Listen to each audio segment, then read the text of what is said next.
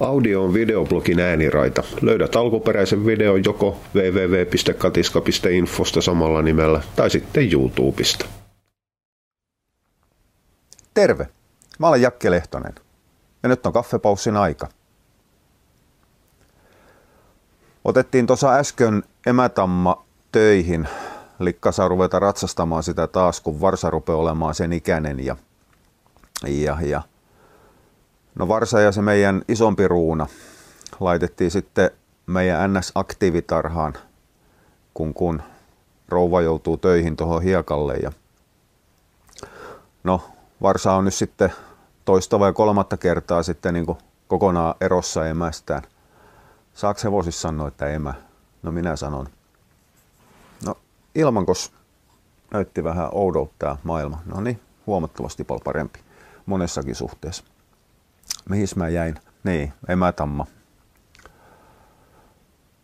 Niin, niin Varsa veti siellä sitten meidän aktiivis jonkun aikaa kohtuullista haipakkaa ympäri, huuteli äitensä perään.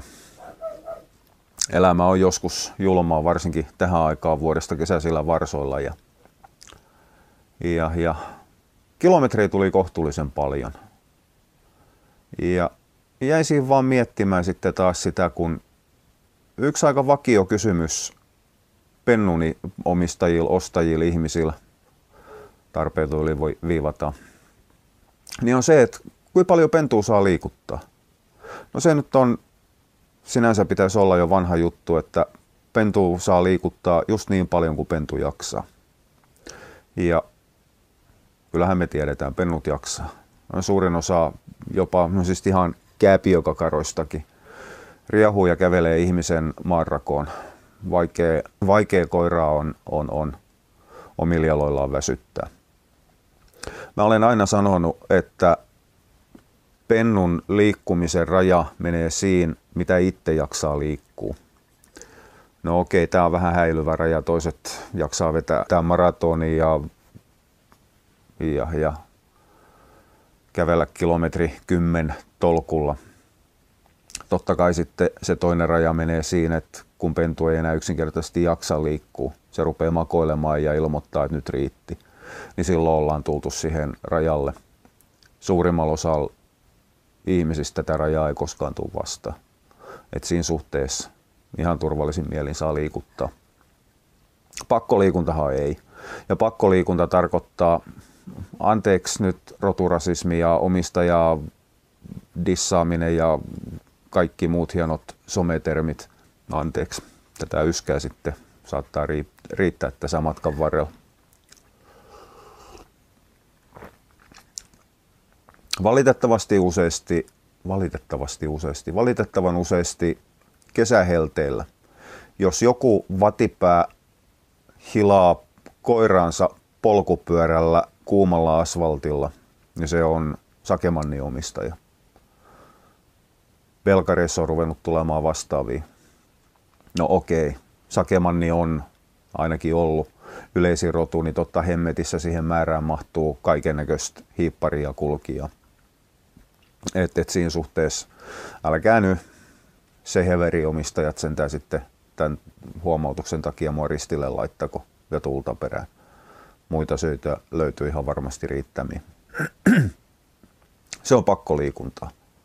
Eli joka kerran, kun koira ei voi pysäyttää itse liikkumistaan, niin kysymys on pakkoliikunnasta. Ja se on pikkupennulla aika nei no no. Isommalla sitten taas asia tietysti muuttuu ja riippuen mitä, mitä tehdään. Jos on vähänkään fyysisempi rotu ja fyysisempi harrastus, niin se liikkuminen aloitetaan huomattavaa aikaisin. Nyrkkisääntö on, että ongelma ei ole pentujen yliliikuttaminen, ongelma on niiden aliliikuttaminen. Aika useasti pelätään, että se liikuttaminen rikkoo lonkkiin ja hajottaa selkärangan ja olkapäät menee kappaleiksi. Ei se mitään riko. Tapaturmia voi sattua. Tapaturmia voi sitten sattua ihan siitä kohdusta hautaa asti. Et tapaturmien pelkääminen ei ole mikään peruste olla liikuttamatta koiraa tai antaa sen liikkuu. Omistajan murheen aihe on hiukan katsoa, että missä liikuttaa. Jos pihamaalla on aitaverkkorulli kumollaan niin, että ne terävät langanpäät sojottaa yltympäriin, niin ei sellaisessa kuulu juoksuttaa. Hiekkakuopat on suositui paikkoi, mutta jos se rupeaa olemaan enemmänkin upulakivikasa, niin ei sielläkään juoksuteta. No, kyllä te, siis täyspäiset ihmiset ymmärtää, ymmärtää sen, tai ainakin mä toivon, että ymmärretään se ero, että mikä on riskien hysteerisellä välttämisellä ja riskien täysjärkisellä minimoinnilla. Joka tapauksessa tapaturma pois lukien liikkumalla ei koiraa rikota. Agi on tietysti oma kysymyksessä, mutta se kuuluu sarjaan pakkoliikunta. Agitreenejä saa tehdä ja täytyy tehdä ja on syytäkin tehdä. Se väsyttää koiraa fyysisesti ja nupistaa ja, ja, ja kaikkea muutakin. Joku tolkku niihin hyppyihin. Ää, mulle yksit sanoisi, että, että yhdessä yhdellä luennolla, että esteet, en mä muista enää mistä, mistä jostain pienemmästä koirasta oli kysymys, se on epäoleellista. Esteet ei ole hänen mielestään ongelma edes kilpailukorkeutena. Ja, ja sitten tuli tupakkapaussi, anteeksi, K18-leima tuli tähänkin. No okei, meillä oli happihyppelyväli silloin oli ollut koira ulkona ja se nosti sen koiran auton takaluukkuun. Ja mä kysyin, että minkä takia se nostettiin sinne, että eikö se osaa hypätä, agilitikoira. Kyllä se osaa hypätä, mutta se ei saa hypätä auton takaluukkuun eikä sieltä pois, koska se hyppykorkeus on liian korkea. Kysyin, että sillä nimittäin ei ollut mikään City-masturi, vaan muistaakseni joku vanha korolla. Kysyin, että tuodaanko tähän viereen ne hyppyesteet, mitä sun koiras hyppii kahtena kertana viikossa. Me ei keskusteltu siitä aiheesta sitten sen enempää. Hassu juttu sinänsä. Joka tapauksessa liikkuminen, juokseminen, hyppääminen ei riko lonkkia koskaan ikinä milloinkaan. Hyppäämisessä alastulo, eli isku, voi liian kovana vaurioittaa olkapäitä. Siinä sitten olikin. Lihasvammat on asia erikseen, mutta ne ei johdu itse liikuttamisesta, vaan siitä, että valmiiksi rikkinäistä koiraa liikutetaan. On tapahtunut jotain, mikä on aiheuttanut lihasongelmia. Mutta lihasongelmat pennuilla on enemmän kuin harvinaisia. Pennulla ei ole voimaa takana siinä lihaksistossa. Se on yksi syy, minkä takia pikkupentuu tarvitsisi liikuttaa mahdollisimman paljon erinäköisissä alustoilla, mettissä, kallioilla, you name it. Sillä ei ole voimaa, vaikka näyttää, että sillä on, on, on nopeutta, niin sillä ei ole kuitenkaan voimaa siinä työn takana. Se on eri asia sitten, no oma Greyhoundit on hyvä esimerkki. Kuusikuukautiset pennut menee niin lujaa, että ei niitä enää niin, niin juosten ihminen saa kiinni, eikä oikein fillarillakaan. Mutta niillä ei ole kuitenkaan kun hatusta heitettynä kaksi kolmasosaa siitä maksimivauhdista, mitä aikuisella. Ja niiden potkuvoima reidessä ei ole lähelläkään aikuisen lihasvoimaa. On parempi, että ne kaatuu, törmäilee, kompastelee, vetää volttia siinä vaiheessa, kun niillä ei ole vielä täyttä painoa päällä, ei täyttä nopeutta päällä eikä täyttä voimaa. Jos tällainen viedään sitten silotetaan tasaisella heinikolla lyhyeksi leikatulla golfruohikolla hiekkasuorilla veto- ja kasvuaikana, sillä saadaan täyskasvuiseksi mennessä se voima ja nopeus päälle. Sen jälkeen se päästetään pöpelikköön. Se kuolee ihan tasan tarkkaan, kun se vetää 80 mäntyy päin. Jos jonkun koiran on juostava mäntyy päin, niin mielellään sitten 12 viikkoinen, 16 viikkoinen, jolla ei ole vauhti ja jonka elimistö korjaantuu. Joten älkää pelätkö sitä liikuttamista, se on ihan höpöpuuhaa. Ette voi, ette, ette voi pitää koiria pallossa, ettekä kuplassa, ettekä lasimaliakos.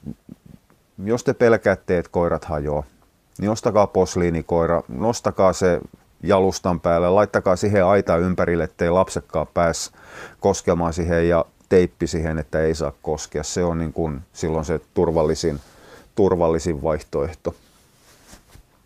Sitten, no okei, liikkumiseen tämäkin liittyy. Saisi olla ihan oma aiheeski, mutta ehkä joku toinen kerta. Nopeasti kuitenkin. Mitä pitäisi liikkumisen jälkeen tehdä? Jos me puhutaan nuoriskoirista pennuista, ei yhtään mitään. Annetaan ruokaa, vettä, mahdollisesti annetaan levätä. Palautusjuomat, lisäravinteet, ne on aikuisten koirien systeemejä. Siinä vaiheessa, kun se koira on sen kasvus käytännössä lopettanut, päässyt murrosiästään ylitte niin, että se elimistöhormonitoiminta rupeaa kasvattamaan kroppaa, lihasmassaa, ei korkeutta. Siinä vaiheessa ruvetaan murehtimaan näitä. Siihen asti riittää pelkkä ruoka, normilisät, mikäli ruoka edellyttää, eli käytännössä taas kerran ne suursuosikit, sinkki ja D-vitamiini. Sinkki 2 milligrammaa per painokilo ja d mun mielestä 0,7 mikroa per painokilo ja pikkupennuille jopa mikron verran per painokilo. Meillä on käytetty, siitäkin on katiskas juttu, meillä on käytetty lokkereja ja katsottu, että paljon ne pennut juoksee. Grey, mikä on laiska liikkumaan, kulkee vähintään kolme kertaa sen, mitä ihminen. Mä en uskalla edes miettiä, mitä paljon liikkuvat koirat, joku harmaa tai ajokoiran kakara, PK-puolen viettipommisekopäistä puhumattakaan, tämä oli eräällä tapaa positiivinen luonnehdinta. On siinä negatiivisikin piirteitä, mitkä ei pysähdy koskaan. Ne menee kuin Duracell-puput jatkuvasti sinne sun tänne tonne. Niille täytyy tulla kilometrejä aivan tolkuttomasti. Jos Gray aktiivisena kakarana vetää ja jopa aikuisenakin vetää kolme kertaa ihmisen matkan, niin noitten täytyy vetää varmasti 10-20 kertaa ihmisten. Niin siinä suhteessa on niin kuin ihan turha edes hiukan ajatuseksy. Kuitenkin on niin kuin ihan turha edes yrittää antaa jotain kilometrimääriä. Tämä on vähän ristiriitainen juttu, mutta kyllä se sopii kaikkiin. Kilpailevalla Greyhoundilla on aina sanottu, että ei vauhti tapa. Aika tappaa, kuin kauan sitä vauhtia on pidetty. Tämä pätee ihan pentujen liikuttamiseenkin. Ei se, että teillä on askelmittari mukaan tai te katsotte lokkerin kartasta tai whatever, katsotte kilometrejä, merkkaatte niitä aktiivisimmat, jopa päiväkirjaan, että paljonko on kävelty. Okei, toiset tykkää listoista, ei siinä ole yhtään mitään. Siitä vaan ihan vapaasti mä en jaksa nähdä vaivaa. Mutta edelleenkään koirien askeltamat kilometrit ei ole missään suhteessa oleellisia. Se, että kuinka kauan se koira on liikkunut, ne on oleellisia.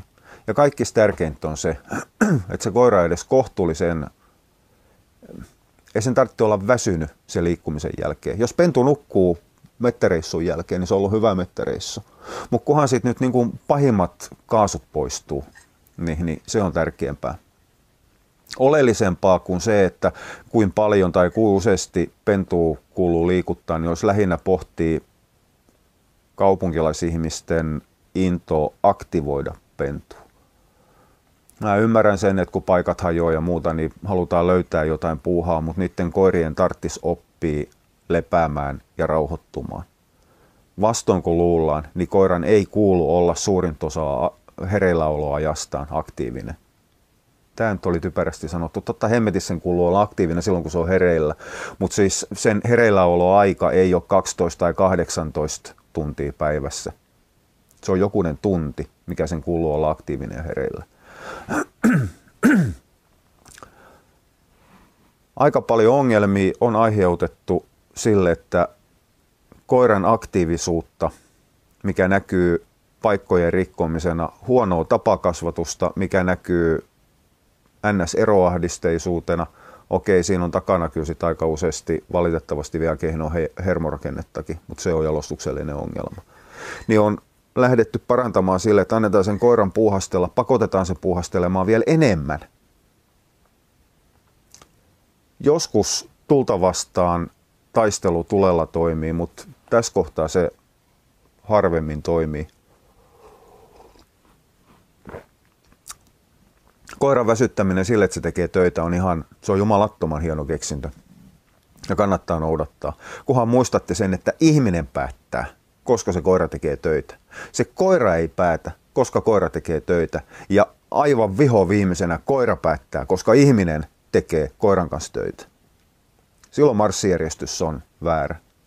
Koira odottaa ja pyytää, te suostutte tai annatte sen koiralle, ei koskaan toistepäin. No, nämä on näitä. Mutta joka tapauksessa summa summarum, pentu ei voi liikuttaa käytännössä liikaa. Liikuttamisella ei rikota koiraa ja liika aktivointi on highway to hell. Tässä näitä. Näihin ajatuksiin. Kiitti kun jaksoit kuunnella. Palataan. Moi.